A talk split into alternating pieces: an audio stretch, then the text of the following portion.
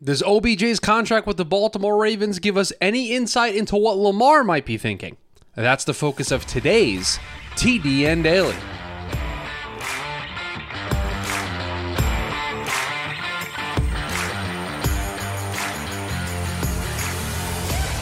And welcome into the Tuesday edition of the TDN Daily Podcast. Chris Schubert back with you here once again on the show. Hope everybody is having a great start to their Tuesday. Another Lamar Jackson esque episode here on the show. The Baltimore Ravens, the topic of conversation here on the show today. We're learning a little bit more about Odell Beckham Jr.'s contract, and we're gonna we're gonna pontificate here as your word of the day on what that might mean for Lamar Jackson's future uh, in Baltimore. Because I will say that as we wake up today here on a Tuesday, we move ourselves closer to the NFL draft. We get closer and closer. 16 days now. We are inside 16 days, almost inside of two weeks till the NFL draft. It's pretty quiet today on a Tuesday. Now, I say that knowing that the moment I post the podcast, something will happen, and we'll have to make that the topic of tomorrow's show. But really, I mean, there's a Greg Newsome. Uh, trade request that's floating out there with the Browns, but that feels very early on to discuss here on the show. But again, pretty quiet, other than the fact that the Ravens make a big move for Odell Beckham Jr., and everyone is wondering what that means uh, about Lamar Jackson's future with the Baltimore Ravens. We'll start with the OBJ contract part of this, and then we will hop into the Lamar part of this. And again, we've got the live YouTube chat joining us here on the show that I'm sure they will derail us throughout the course of uh, the show here today. We start with. Odell Beckham Jr.'s contract. And I and I say this to the listeners out there in the podcast feed, the listeners out there, the watchers out there in YouTube land. I saw a tweet doing prep for the show this morning that talked about Odell Beckham Jr.'s contract. And I'm going to read the the the uh, the tweet to you. It's from Howard Balzer, who uh, covers the Cardinals locally here in Arizona, uh, and has been a um, NFL media reporter for a very long time. This was his tweet yesterday, and I was kind of shocked when I saw this this morning because of the the cap part of it, but because of what he says here at the beginning.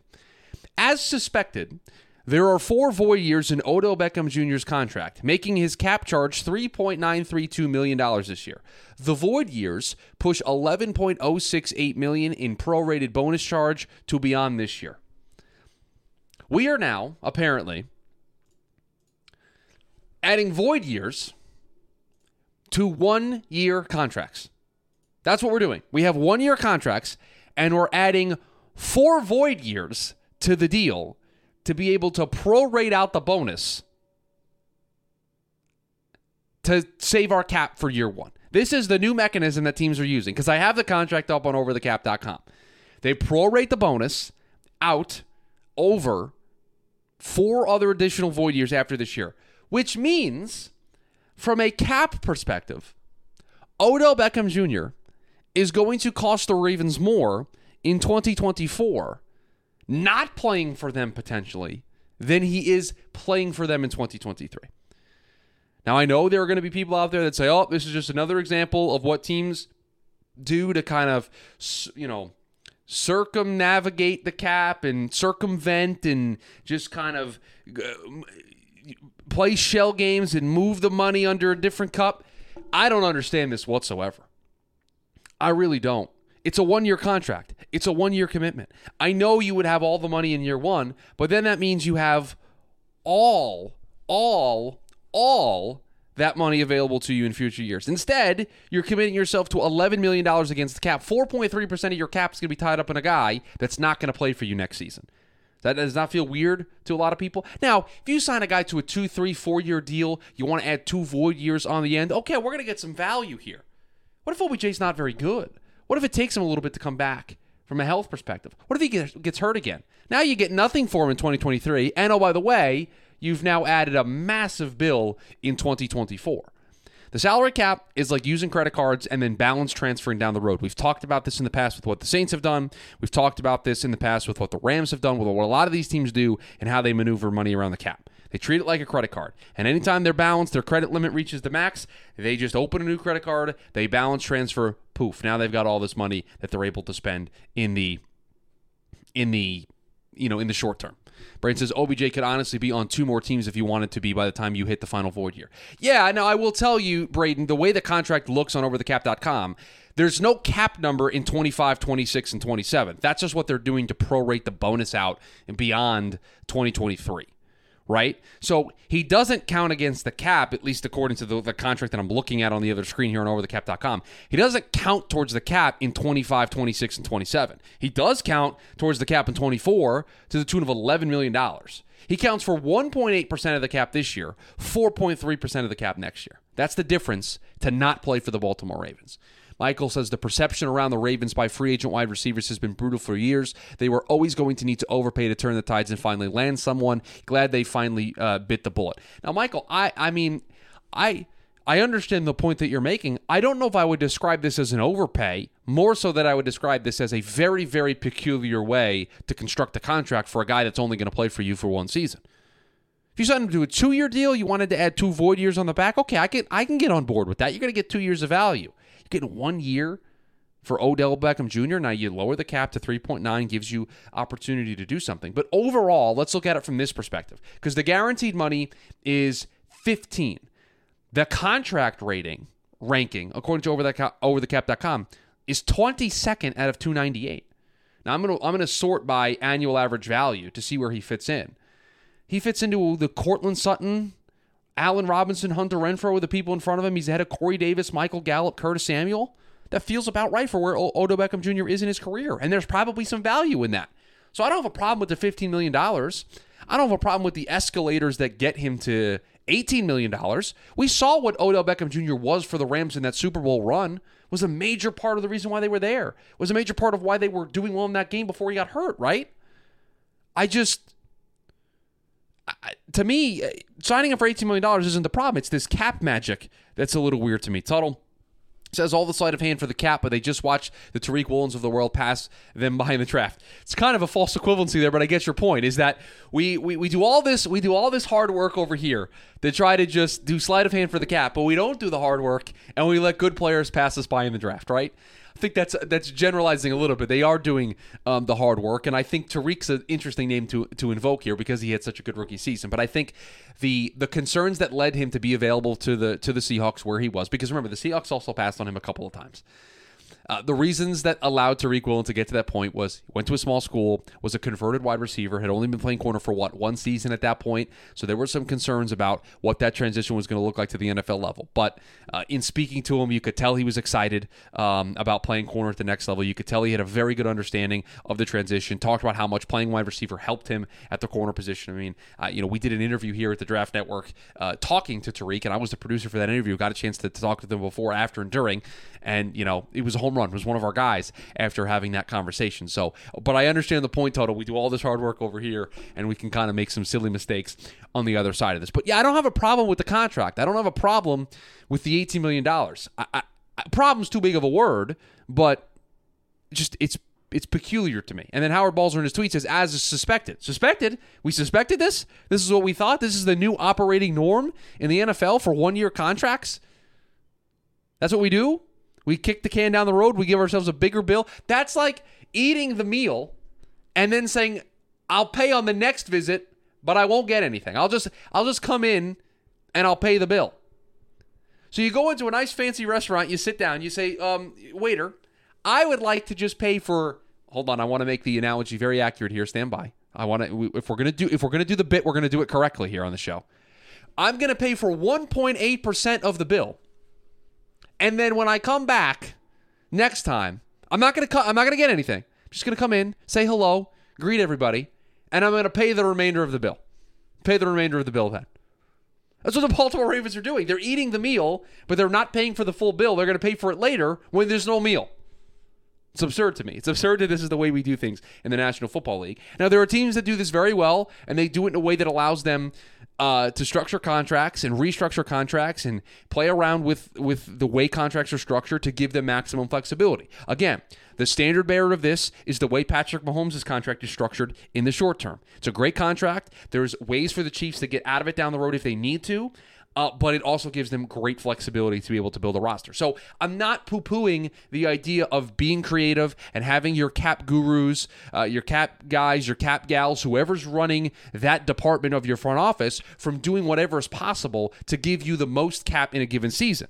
I just think now we're, we're overdoing it a little bit. I don't think this is something we need to explore. One year deals that we're adding void years onto. And again, I, I've read the book on you know, crunching numbers, which is by Jason at overthecap.com. Uh, I've read the book. I have a pretty good understanding of a lot of the way this cap stuff works. I will tell you, I don't understand how we can add void years in 25, 26, and 27 and prorate the bonus out, but then not count towards the cap for anything. Then they're not. Then why are they years on the contract? They're years on the contract to be able to prorate the bonus out, but you're not paying them anyway. There's no get. Very confused. I, I need I need somebody to sit me down and explain how that mechanism works. Very, very weird uh, on how that operates. Okay, I, I didn't think we were going to go 10 minutes on this topic. I didn't think Odell Beckham Jr.'s contract was going to take us to the 10 minute portion of the show, but there is a lot to unpack here. And again, the way this is structured is very, very weird. But again, 22nd is where Odell Beckham Jr. ranks. So I don't have a problem with the price. I just have a problem or a little bit of an issue with the way that this is structured. Now, the important leap that people were making the important leap that people were making after this Odell Beckham Jr. contract was, well, what does this mean for Lamar Jackson's future? Uh, and, and, Michael, uh, you know, asks a follow up question to the contract discussion that we were just having, but it also could tie into what we're about to talk about with Lamar Jackson. He says, "Do you take this as the Ravens going all in on 23, or just not wanting a huge single year void penalty, or both?" I'm not in that room. I ha- I don't have those contacts. I don't have those conversations. But Michael, my guess is it's probably a combination of the two. Right? They want to create maximum flexibility for 2023 so that they can kind of all in's probably strong of a word while they're dealing with this Lamar stuff, and again, that's why these these things tie in. But they are probably going to try to be competitive and compete, and also saying, you know what, we have maybe they have the, the, the flexibility in future years to where they're willing to to to to bite the bullet and pay the bill down the road. I'm going to look right now what their future cap uh, considerations look like. Uh, going into 2024, they have 67 million in, in cap space right now, and that's with Odell Beckham Jr.'s 11 million dollars already on the books. So they felt like we don't want a huge single year void penalty, so we will kind of spread this out a little bit. Um, we'll, we'll, pay the cap down the road. We don't have to pay it all in year one. We can keep our maximum flexibility for 2023. But everybody saw this and they thought, hmm, that's got to mean something about Lamar Jackson. And I will tell you, a lot of the context clues tell us that that's the case. Odell Beckham Jr. talking to Lamar Jackson, Odell Beckham Jr. in his Instagram post uh, announcing that he was signing with the Ravens, his son wearing a Lamar Jackson jersey. And again, I've said this. I think I said it here yesterday. It was either in the it was either on the show or in the post show where we were talking about it. I forget exactly where, but I know I said it uh, in our uh, our overreaction Monday meeting in the TDN Premium Discord. But we talked about the fact that either Odell Beckham Jr. is the biggest optimist in the world, or he knows something that we don't. Those are the only two buckets I think this falls into. And then I saw some reporting that uh, Odell Beckham Jr., Lamar Jackson, celebrating that he was coming to the Baltimore Ravens, celebrating in Miami, believe is what I saw. They were seen in Miami celebrating uh, the, the, wide receiver signing. There was reports from um, the NFL Network that Lamar actively recruited Odell Beckham Jr. to the Baltimore Ravens. Now, I will tell you that makes a lot of sense. We understand how those things fit together, right? Odell Beckham Jr. signed a one-year deal. Is probably only doing so with Baltimore if he knows Lamar Jackson's going to be there. Them talking makes sense. Him signing there makes sense if he knows that, that Lamar's going to come back. But the question that I will, I will ask this group, rhetorically to those of you in the podcast feed who can't answer immediately, but to the rest of you in the chat, in the YouTube chat, do you feel today, with Odell Beckham Jr. signing with the Baltimore Ravens, do you feel more confident, less confident, or the same about Lamar and the Baltimore Ravens coming to terms on a long term contract extension? Because that's the crux of this. I know the non exclusive tag is on Lamar. And I know that all of this news points us in the direction of him coming back. But I don't think he's going to play under the tag, which means they're going to have to come to terms on a long term deal. And they feel very far apart in what they're asking. Now, I will tell you, we don't know what Lamar Jackson is asking. There's no agent that's potentially leaking things to the media so that we can get a, an idea or put pressure on Baltimore because that's an agent helps you in a, in a, bunch of different ways, right? An agent can help you get context on what, what contract demands are. That agent's going to do the work to figure out what the contract demands can be, what they think is reasonable. They're going to negotiate on your behalf. They're going to be that buffer between team, and front office, coaches, and player, right? Uh, this is like where in the arbitration uh, situation in the National Football in, the, in Major League Baseball is tough because the player basically has to sit in a room and, and watch his team talk bad about him. The agent in this case in a contract is supposed to be that buffer, but also the agent can use the media to their advantage. An agent can use the media to influence, can do it to put pressure, can do it to leak contract demands to again put pressure to influence to make it known what they're looking for in a contract. That's what an agent can do. We don't know any of that for Lamar. We don't know what he's asking for, right? He's representing himself. We don't know what currently Baltimore's asking or offering. We know what Baltimore offered back in the beginning of the year. We know what it was at the beginning of the season. It was like $200 million. It was $133 million guaranteed, but it was basically a three year, $133 million guarantee contract. Those guarantees would beat a lot of contracts um, the total money, 200, was a little lower than Kyler's. And again, when you compare this to other contracts that have been given out, compare it to Kyler's contract, compare it to Josh Allen's contract, I don't think he's going to reach Mahomes' value. I don't know if he's going to, he's not going to get the fully guaranteed that um, Deshaun Watson got. I mean, these are all things that factor in, and these are things that having an agent would help you kind of decipher. And really, you know, selfishly would give us context because something would leak in that regard. But nothing's leaking because I don't know what kind of conversations are going to be or are, are, are being had right now. Uh, Michael says, think Lamar comes back on the tag in May once post draft offer sheets don't impress. Then the deal gets worked out either in the summer or after the season. I, I think that's some wishful thinking.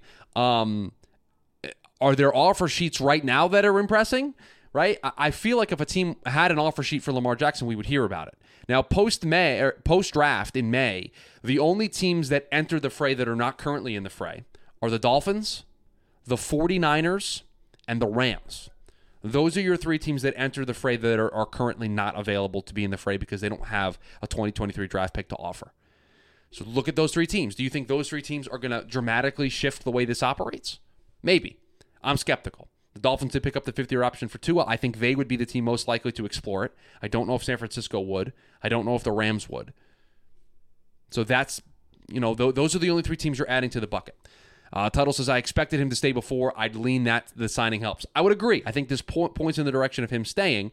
But again, I think it he could also sit out. That's certainly a possibility. If he doesn't, I don't think he's going to play under the attack. I really don't. It's $32 million. And he we just did this last year um, where he, you know, wanted a contract and you know was hurt at the end of the year and i think he's going to look at that and say i'm not going to play when there's no guarantee for my future beyond the, the current season. I'm not saying that he did that but i think now that it happened and that he was hurt and it forced him to miss time at the end of the year and he wasn't able to play in a playoff game i think he's going to recognize the fact that like hey if if beyond this season is not guaranteed for me and there's not a, a, a lot of money guaranteed for me with the way that i play I, I don't know if i'm going to be able to continue to do this uh, Braden says, I guess I feel the same in the Ravens ceiling. I just wonder if Lamar were to get a deal to stay, if it's somewhat of a short term rather than long term. And I wonder, the more this drags on, the more conversations that we have here, I wonder if the Baltimore Ravens go to Lamar and approach him with a short term, fully guaranteed offer. We've seen this.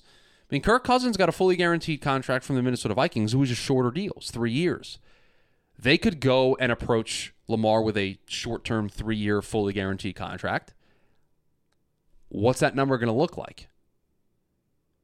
$40 million a season, which is the going rate right now. Daniel Jones just got 40. It's 3 120.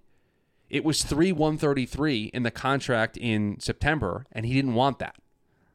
So what's the number going to look like for Lamar to be interested? Uh, again, not not arguing, just pointing out. I, I think the important steps and logic that we need to take here in order to to think this out. These are important questions that, that need to be answered, and I'm sure they're they're having uh, they're having these conversations. Shout out to Heldy, welcome into the uh, the live stream here, the TDN daily live stream.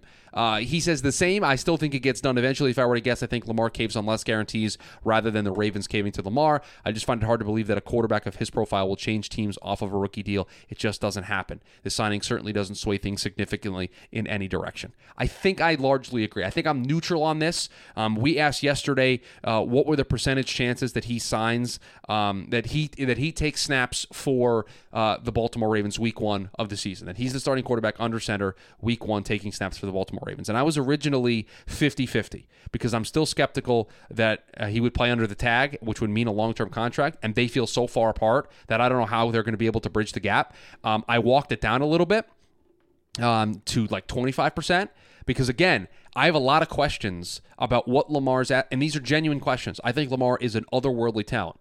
I would pay Lamar a lot of money a lot of money to be my quarterback. And my team right now currently still in the market for a quarterback, despite the Aaron Rodgers trade not being finalized. I would pay Lamar Jackson a lot of money. But if teams aren't going to give him a fully guaranteed deal and he wants a fully guaranteed deal, and that's the impasse, I don't know how they break through that.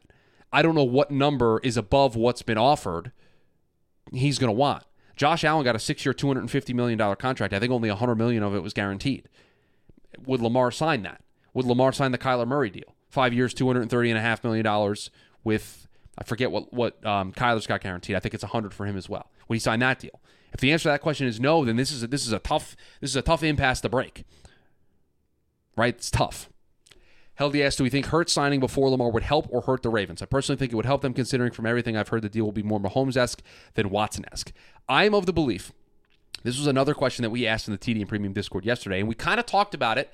Uh, cheap plug if you haven't. We did a show last week where we talked about what these contracts would look like for Herbert, for uh, for Burrow, for Jalen Hurts, the, the name that you invoke there, Heldy. And I think the the way that I would respond to that is I think it would help the Ravens, and I think it would hurt Lamar in this context. I think those three guys, Hurts, Burrow, Herbert, are all not going to sign fully guaranteed contracts. They are not going to sign Deshaun Watson esque deals.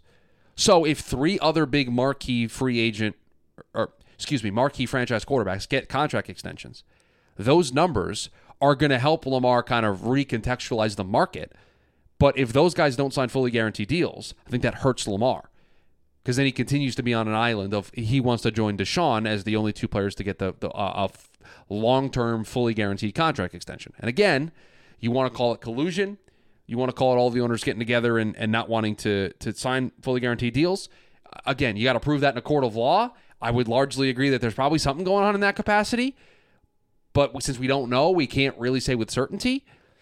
But if that's the reality we live in, and that's what Lamar wants, and he's not going to budge off that demand, we don't know if that's what Lamar wants. We don't know if that's a demand he's unwilling to to to come off of, right? We don't know again, if he had an agent, the agent could leak. No, we're not. We're not looking for a fully guaranteed contract. We're not. We're not, we're not fully committed to that being the only path to us having a long term contract extension. Again, another reason why an agent would help. Uh, but I, I think this point moving forward, I don't know how much an agent would help. I think their the relationship is in such a dire place from you know all of it. I mean, he requested a trade, requested a trade from the team. Um, but I do think Hurts, Herbert, and Burrow signing contracts um, would help the Ravens because it would give them more numbers to point to and say, hey, we'll give you something close to this. We'll give you something close to this. But what about this? I mean, that's the direction that they could potentially go in. Um, again, I think this the Odell Beckham Jr. news keeps it as a, at a neutral, but don't think that they didn't talk, and don't think that Lamar probably told him, "Yeah, uh, you know, I'm hoping to work things out."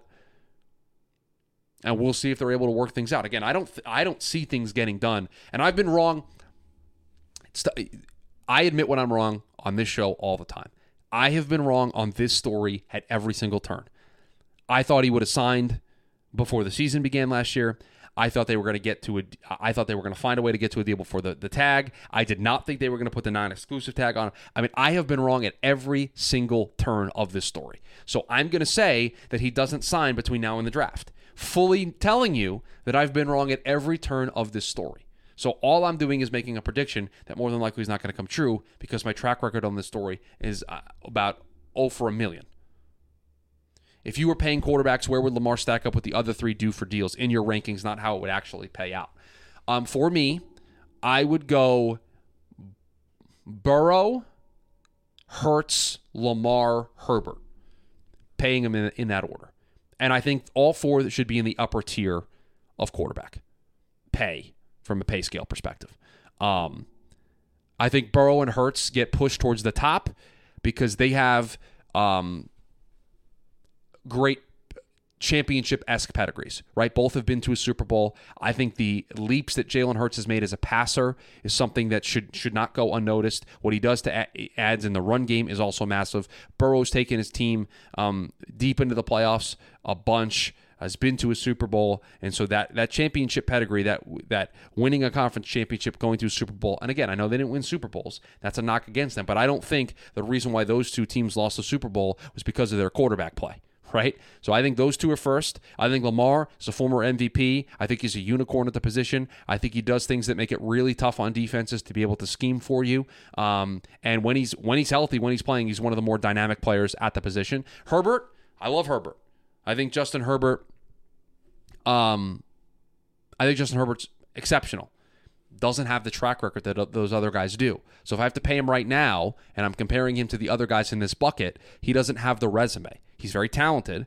Um, I, I think this year's going to be really decisive for him in terms of the narrative set around Justin Herbert.